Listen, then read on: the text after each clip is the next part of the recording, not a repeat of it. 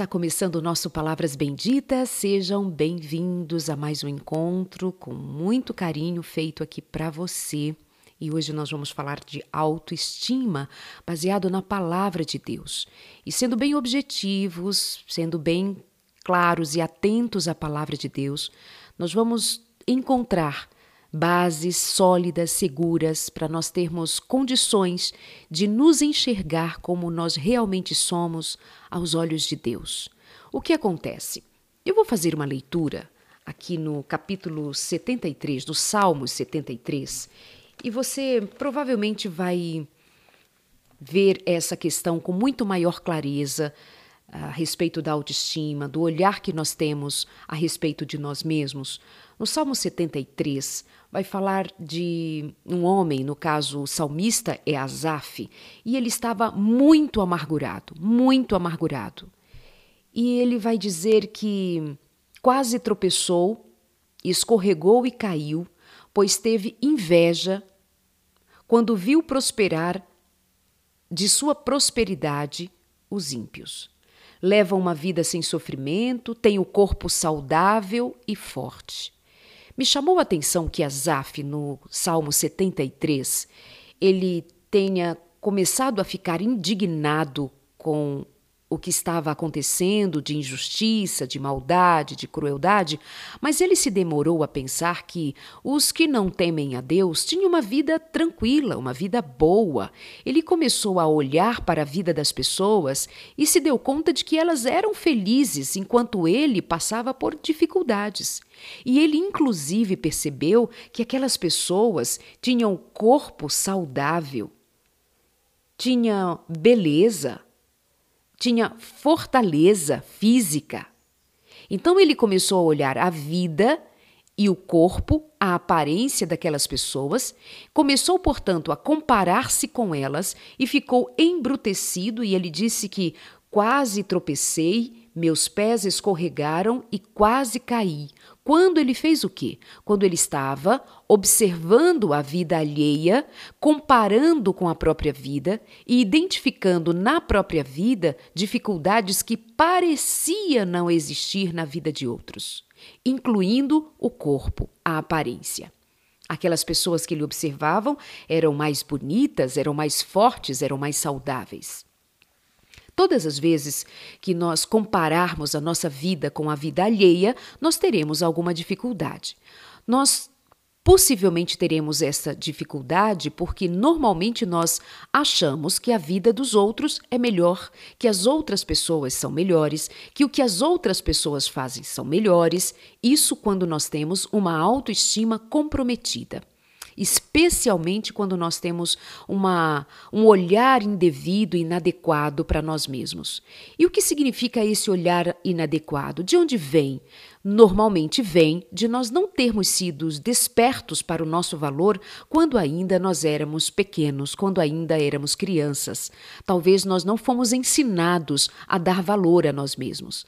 Talvez nós ouvimos palavras de muita crítica ou negligência quando nós não fomos percebidos para termos a respeito de nós mesmos um olhar de valor, de respeito próprio, de amor próprio, não aquela visão egoísta, mas uma visão de alto valor, de uma percepção real de que nós temos valor, porque toda vida importa porque toda vida tem valor.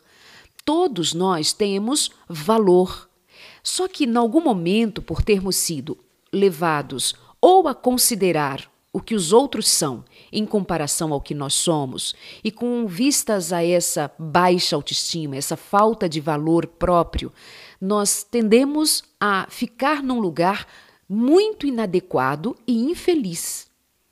Então, como é que faz? Bom, você pode fazer terapia, você pode buscar ajuda para se auto-perceber com valor, com características valorosas, com valores seus, possibilidades suas de autocuidado, de autovalor, de autoconsideração. Mas, sobretudo, quando eu venho aqui, eu venho trazendo a visão da Palavra de Deus. Eu venho aqui trazendo o que a palavra de Deus diz a nosso respeito, e eu vou agora levar você comigo ao que o apóstolo Paulo escreveu no capítulo 12 da carta que ele escreveu aos Romanos, para nós partirmos daqui para adiante. Porque se nós ficarmos olhando para trás e formos ouvir outra vez o que um pai disse, uma mãe, ou o que não disseram, o que esqueceram de dizer a respeito de quem nós somos, do valor que nós tínhamos e temos, se foi alguém que marcou você com desprezo, se você passou por rejeição, todas essas dificuldades existem. Todas elas. E todos nós temos, em algum momento, uma história destas bem difíceis para contar, que pode significar de termos sido mal amados, digamos assim.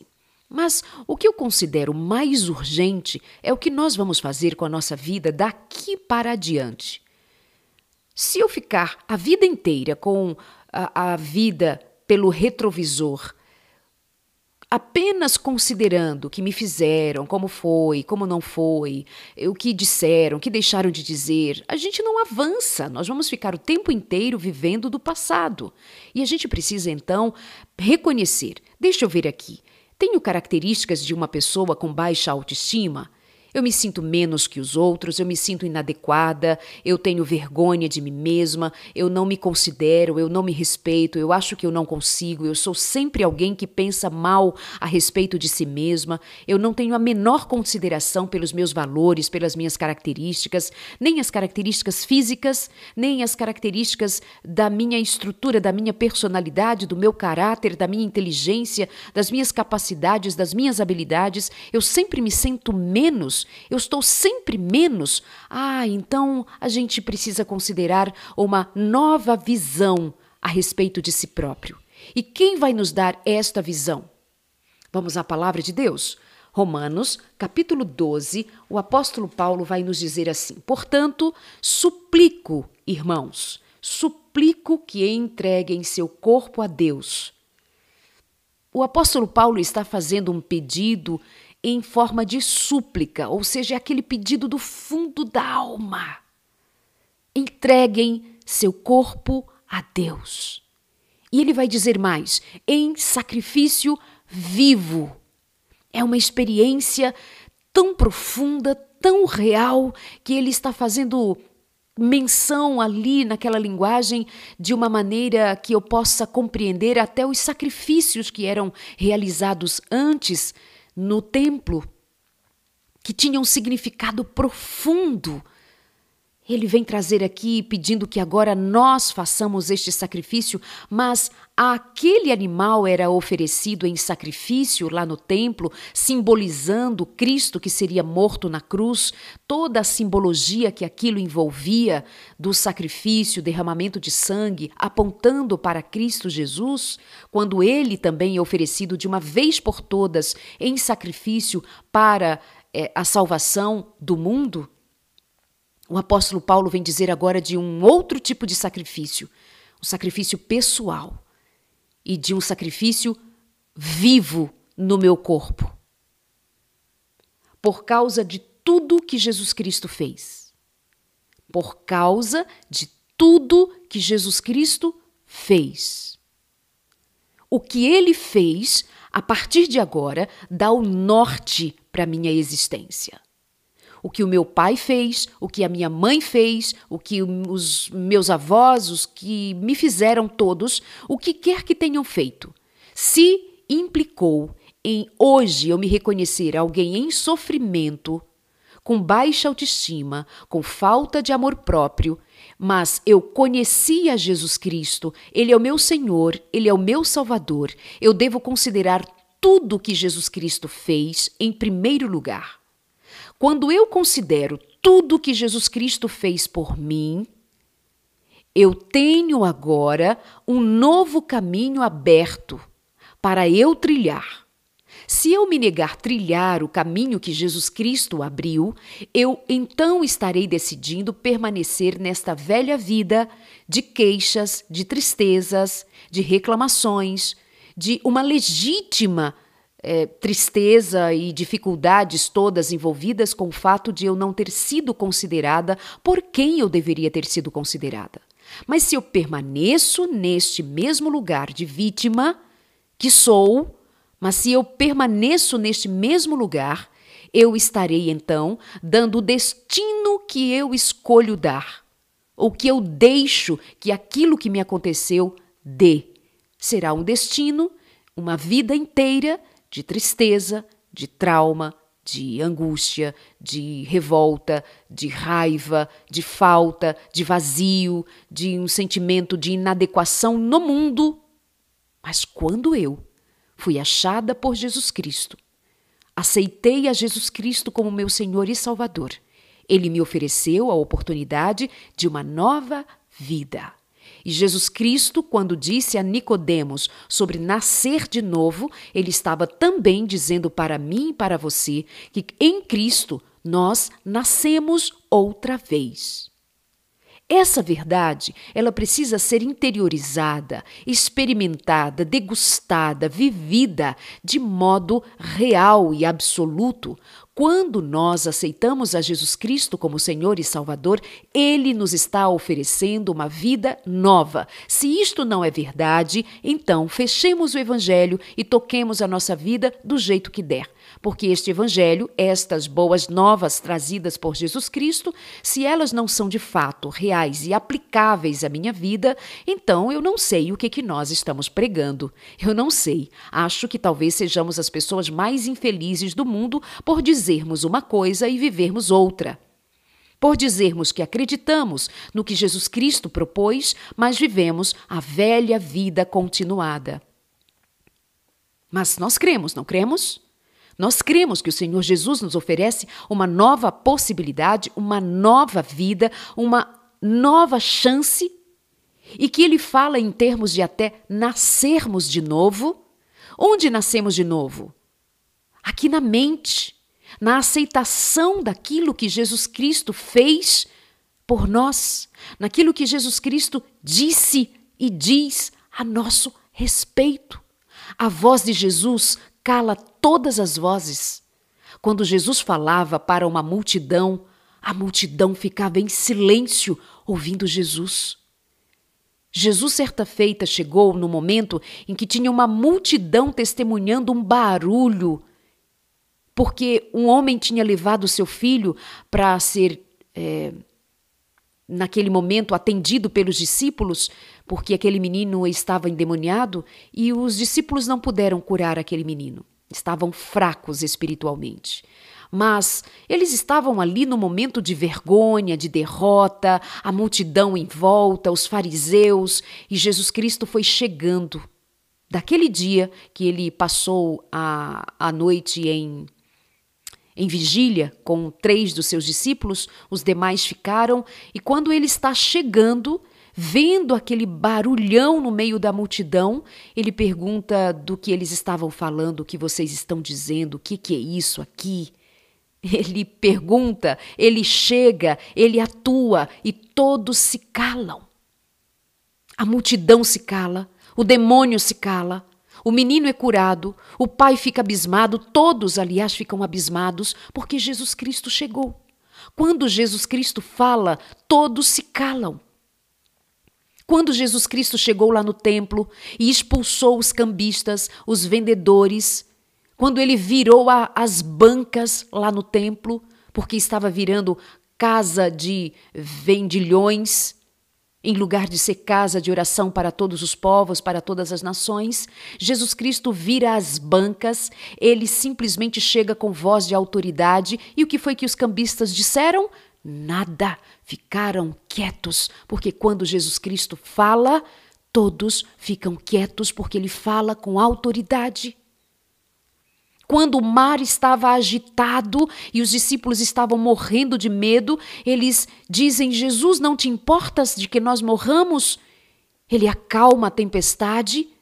E se Jesus manda uma tempestade acalmar-se e a tempestade se cala, se acalma, por que a nossa mente não se cala para Jesus falar?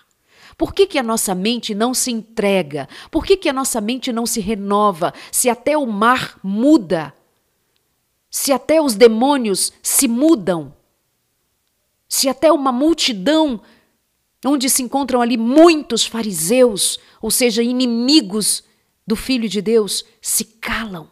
Por que nós continuamos falando a mesma linguagem? Eu não sou nada, eu não posso nada, eu não sei nada, meu marido foi embora porque não presto, minha mãe e meu pai não me olham porque eu não presto, porque isto ou aquilo eu não presto, Pelo amor de Deus!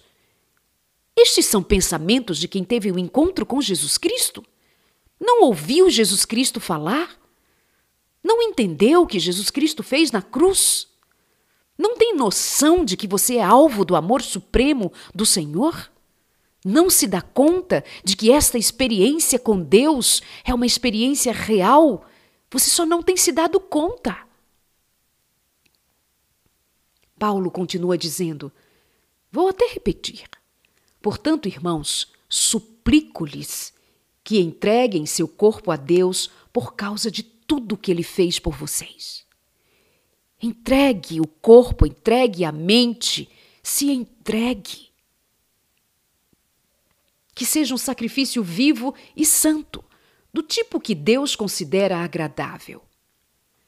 Essa é a verdadeira forma de adorá-lo. Não imitem o comportamento e os costumes deste mundo, mas deixem que Deus os transforme por meio de uma mudança em seu modo de pensar, a fim de que experimentem a boa, agradável e perfeita vontade de Deus. Nós vamos continuar pautando a nossa vida pela maneira de viver do mundo?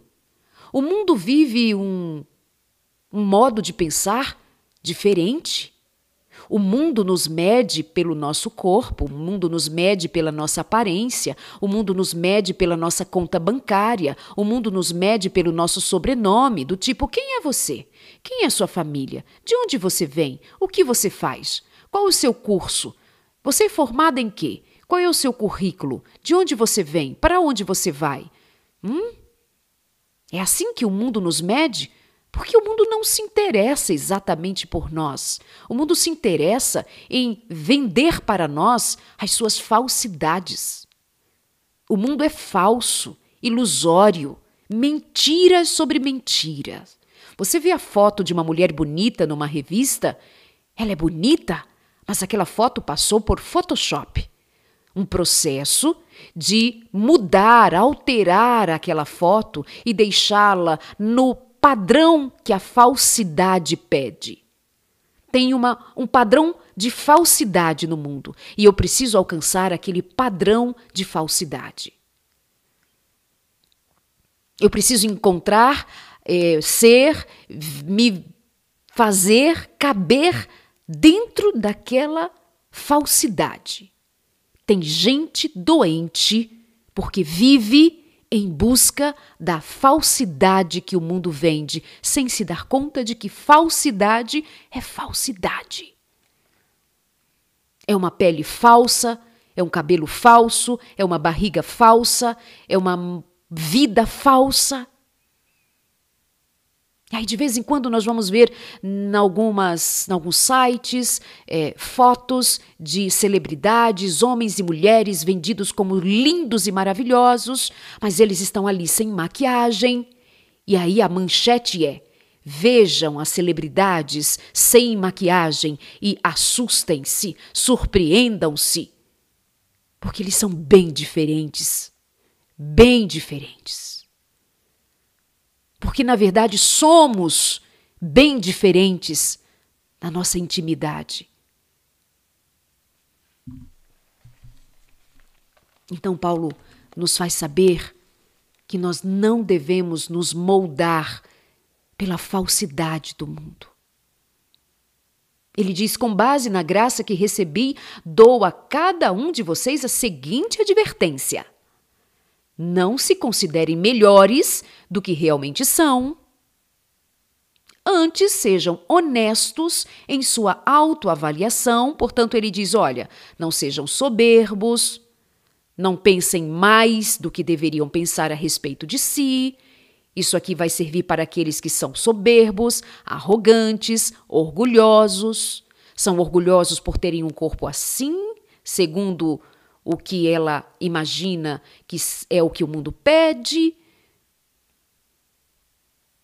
Mas também, antes, sejam honestos com sua autoavaliação, medindo-se de acordo com a fé que Deus nos deu.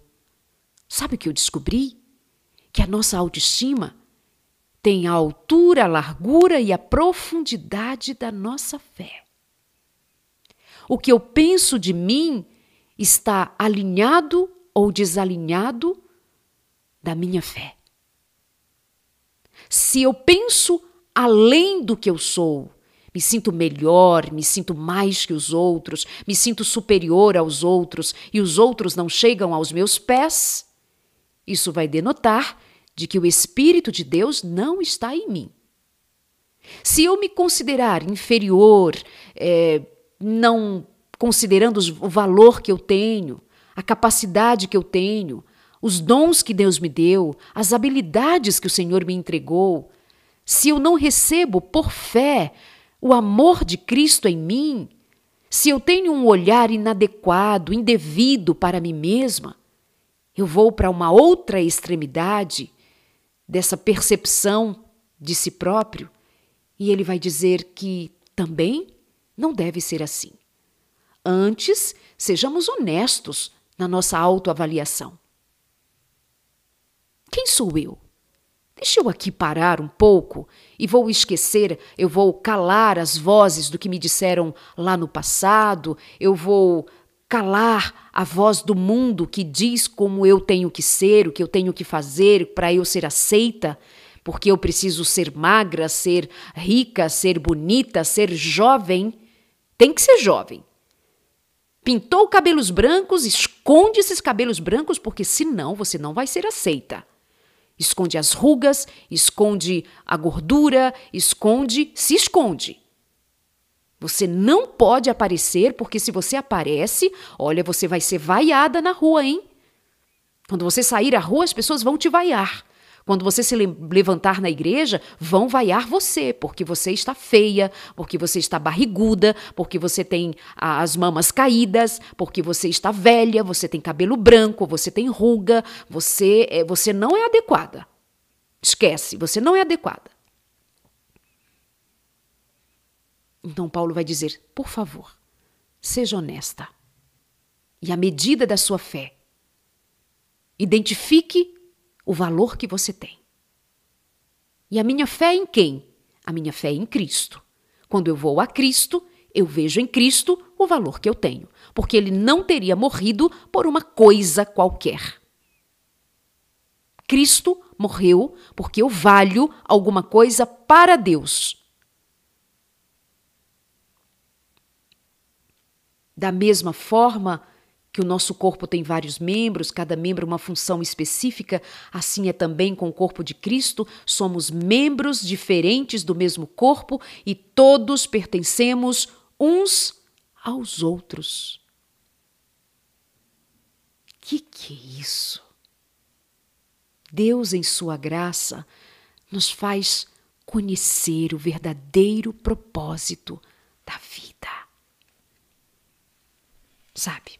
Muitas vezes nós recorremos ao que Jesus Cristo disse a respeito da vida, e ele disse que veio trazer vida e vida em abundância. Mas sabe o que é a vida em abundância? É a vida em Jesus, porque ele é a vida. Sabe o que Jesus Cristo disse? Ele disse que ele era a luz do mundo. Ele disse, eu sou a luz do mundo. Ele disse, eu sou, mas também ele vai dizer, vós sois a luz do mundo. Ele disse, vós sois o sal da terra. Jesus Cristo diz que eu e você, quando estamos nele e temos vida, vida em abundância, ou seja, nós temos Cristo abundantemente em nós. Quando nós temos Cristo, impregnado em nosso estilo de vida, o meu modo de pensar, o meu modo de ser, o meu modo de viver, é um modo de viver por ter Cristo. Ele me dá algo extraordinário, ele dá a convicção para uma missão. Ele diz, você é luz do mundo. Uau! Um Deus que me dá a incumbência, a missão de ser luz no mundo, é porque Ele brilha em mim. Se Ele me dá a incumbência e Ele me diz que eu sou o sal da terra, eu existo para fazer a diferença na terra. Eu existo para iluminar os que estão à minha volta. Portanto, é porque primeiro existe luz em mim. Existe sabor na minha vida. Existe o tempero do céu na minha vida. Meus pensamentos são temperados pela graça de Cristo. Meus pensamentos têm sabor. Meus pensamentos são pensamentos de paz e não de guerra comigo mesma. Meus pensamentos são de aceitação, segundo Cristo.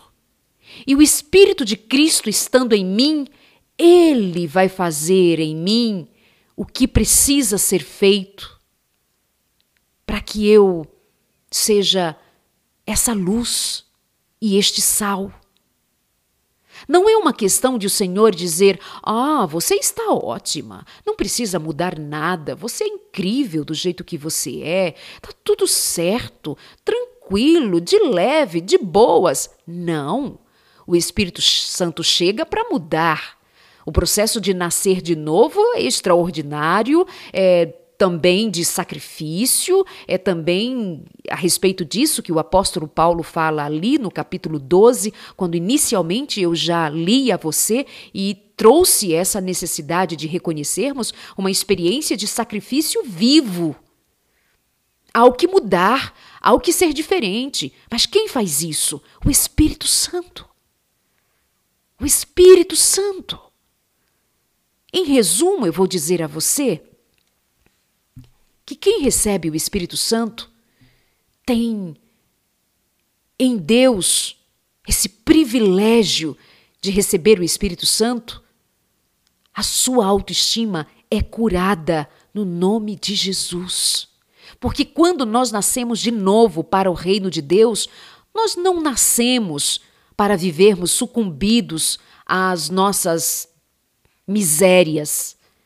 Nós nascemos para prosseguirmos, para avançarmos, para sermos moldados pelo Espírito de Deus até que tenhamos a estatura de um filho de Deus, de uma filha de Deus, de uma serva do Deus Altíssimo. O Espírito de Deus muda a nossa mentalidade. Agora já não é o jeito de todo mundo pensar, é o jeito de Cristo pensar. E o que Cristo pensava de si mesmo? Cristo sempre soube quem ele era. O Pai dizia, este é o meu filho amado. E Jesus Cristo cria. Este é o meu filho amado em quem tenho muita alegria. E Jesus Cristo sabia quem ele era. Então ele vai dizer, por exemplo, lá em João 6,35, ele diz, eu sou. Ele vai dizer ainda em João 8,12, eu sou. Ele vai dizer em João 6,51, eu sou. Ele sabia quem ele era. Sabe quem eu sou? Eu sou filha do Deus eterno. Eu sou filha de Deus que enviou seu Filho Jesus Cristo. E quando eu criei em Jesus Cristo, quando eu recebi Jesus Cristo como Senhor e Salvador, Ele me deu também o Espírito Santo. E o Espírito Santo veio habitar em mim. O Espírito Santo não me deixa pensar mais nem menos a respeito de quem eu sou. Eu sou o que Cristo disse que eu sou. Olhando para mim mesma, miserável. Olhando para o Espírito de Cristo que habita em mim, eu sou filha de Deus. Eu sou filha de Deus. Eu sou amada, eu sou aceita, perdoada, justificada, bendita no Senhor, porque Ele que é bendito habita em mim.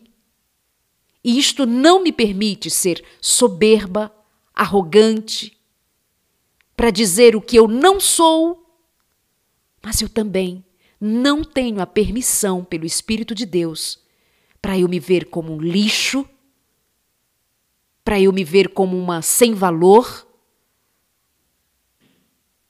Não, Ele não me permite viver uma vida baseado no que eu não tive lá atrás, no que eu não ouvi ou ouvi lá atrás, que me fez mal, que me fez ter uma percepção indevida a respeito de mim. Vem o Espírito Santo e diz: vida nova, pensamentos novos, atitudes novas, sentimentos novos. Mas, Senhor, como é que eu produzo? Eu faço isto em você. Apenas fica em mim. Permaneça em mim, esteja em mim, esteja em mim. Agora eu quero compartilhar com você alguns textos belíssimos de um livro chamado Filhas de Deus, da escritora Ellen White. Ela diz, respeito próprio, no capítulo 12, amar os outros e amar a si mesmo. Muitas mulheres, e ela está falando aqui para as mulheres, é um livro específico, por isso o título Filhas de Deus, ela diz, muitas mulheres lutam com sentimentos de autoestima e valor aos olhos de Deus, como em outras partes deste livro, as passagens usadas serão na direção de dar luz às mulheres a respeito de valor próprio. Aplicam-se a homens também, obviamente. Se desejamos fazer bem às pessoas, nosso êxito nesse sentido será proporcional à confiança no interesse e na estima que dispensamos. O respeito manifestado ao ser humano que luta é o seguro meio através de Cristo Jesus para a restauração do respeito próprio perdido pelo homem. Nossas ideias antecipadas do que ele poderá tornar-se são um auxílio que não podemos apreciar completamente, mas é fundamental. O valor que as pessoas têm. Nós desconsideramos o valor que as pessoas têm. Devemos nos respeitar, ela diz. O Senhor deu a cada um de nós o senso de respeito próprio. E não se deve contrariá-lo frontalmente. Deus deseja que nos respeitemos. Em nossas famílias e na igreja, procuramos com demasiada frequência destruir o respeito próprio. Ela diz até nas igrejas. Destruir o respeito próprio. Na família. Não façamos isto. Não façamos em nossas escolas, nem os responsáveis por eles. O professor deve ser um padrão para o aprendiz. Se quiser que os jovens o respeitem, deve respeitá-los. É privilégio de cada um viver de tal maneira que Deus o aprove e o abençoe. Quem deve dar o padrão de ser agradável? É o Senhor. Se nós agradamos ao Senhor e o Senhor nos corresponde, e por que agradar ao Senhor? Porque o Senhor se desagradou por nós. Só por isso. O Senhor nos amou tanto, nos respeitou tanto, nos deu tanto valor, que agora o mínimo que nós podemos fazer pelo Senhor é viver uma vida que o agrade, que o louve, que o bendiga, que o exalte. E o desagrada quando nós não reconhecemos que Ele nos deu valor. Não é a prova de verdadeira humildade andar de cabeça baixa e o coração cheio de pensamentos em torno do próprio eu. E aqui é uma questão muito importante. Pessoas com baixa autoestima normalmente são muito centradas no seu eu. pensam muito nelas mesmas, pensam muito nas suas deficiências, pensam muito que elas não são capazes. Ela está sempre no foco. Eu. Elas não pensam nos outros, elas não levantam-se para enxergar o valor dos outros, porque, obviamente, ela fica muito tempo ocupada com ela mesma. Pessoas de autoestima baixa, ou seja, que não têm consideração por elas mesmas, ao mesmo tempo, elas passam muito tempo considerando o próprio eu, só que por uma visão deturpada e equivocada. Olha o contraponto que se faz. Baixa autoestima, não sirvo para nada, não sou nada, não posso nada, não sou ninguém, os outros são melhores do que eu. Enquanto ela está alimentando esta ideia de que ela é menos, que ela não serve, que ela é inútil, ela, ao mesmo tempo, ela não sai de si. É o tempo inteiro voltado para o seu próprio eu. Pessoas que se veem muito inferiores a outra pode dar a ideia de que são humildes e não são humildes. Elas não são humildes. Gastam muito tempo com o próprio eu. Então não é prova de verdadeira humildade andar de cabeça baixa e o coração cheio de pensamentos em torno do próprio eu. Cabe-nos o privilégio de ir ter com Jesus e ser purificados.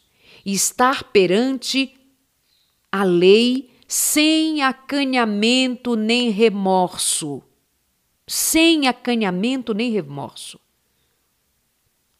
Portanto, agora nenhuma condenação há para os que estão em Cristo Jesus, que não andam segundo a carne, mas segundo o Espírito. Romanos 8, verso 1. Ao passo que não nos compete pensar mais de nós do que nós devemos. A palavra de Deus não condena o devido respeito por si mesmo. Como filhos e filhas de Deus, cumpre-nos ter consciente dignidade de caráter na qual não tem parte o orgulho nem a altivez. Aí ela dá um conselho a alguém com baixa autoestima, com falta de respeito próprio, tá bem? Vamos chamar aqui a autoestima também de falta de respeito próprio. Respeito por si mesmo. Ela diz assim: Jesus a ama e me deu uma mensagem para você. Seu coração de infinita bondade, o coração de Deus de infinita bondade, anela por você. Eu lhe envio uma mensagem de que é possível recuperar-se dos ardis do inimigo. Pode-se conquistar novamente o respeito próprio. Você pode estar onde considere não ser uma fracassada, mas uma vencedora. Sob a influência enaltecedora do Espírito de Deus e por meio dela, apodere-se da mão de Cristo e não a deixe escapar. Ela vai dizer que palavras amargas resultam em perda de respeito próprio. Ela vai dizer que respeito próprio, humildade e eficiência na obra de Deus é fundamental. Ela vai dizer que respeitar e amar uns aos outros faz parte de quem tem autoestima boa, ou seja, respeito próprio. Eu me respeito e eu respeito os outros. O cristão tem o positivo dever de cultivar respeito por si próprios. É dever de todos buscar respeito a si mesmo. Respeite-se, pois você foi comprado por preço altíssimo, o preço do sangue de Jesus Cristo. Em resumo, se você for batizado pelo Espírito Santo, se você for batizada pelo Espírito de Cristo Jesus, você ficará curada da sua autoestima baixa. Você ficará curada desta sensação de que não vale nada. Você será curada pelo poder do Espírito Santo, pela ação do Espírito Santo em transformar você. O Espírito de Cristo habita em você para te fazer andar em novidade de vida. Ficar lembrando do que te fizeram, ficar dizendo que disseram e que te destruiu, que feriu tua autoestima, teu valor próprio, o sentimento de que não vale nada, Isso é do diabo. Isso é de Satanás. Ele que veio matar, roubar e destruir. Ele tem matado você com essa memória. Ele tem matado você trazendo à tua memória as palavras malditas que te disseram. O sentimento de inadequação que nasceu em algum momento e você tem se debatido com isto até hoje, tem deixado de viver, tem deixado de estudar, tem deixado de namorar, tem deixado de ser feliz, tem deixado de ser a pessoa para quem o Senhor chamou você para ser. O Senhor te chamou para ser luz do mundo e não andar de cabeça baixa, de ombros baixos, com vergonha. De quem? Por quê? O Senhor te chamou para ser sal da terra. O Senhor te chamou e Ele te capacitou para ser.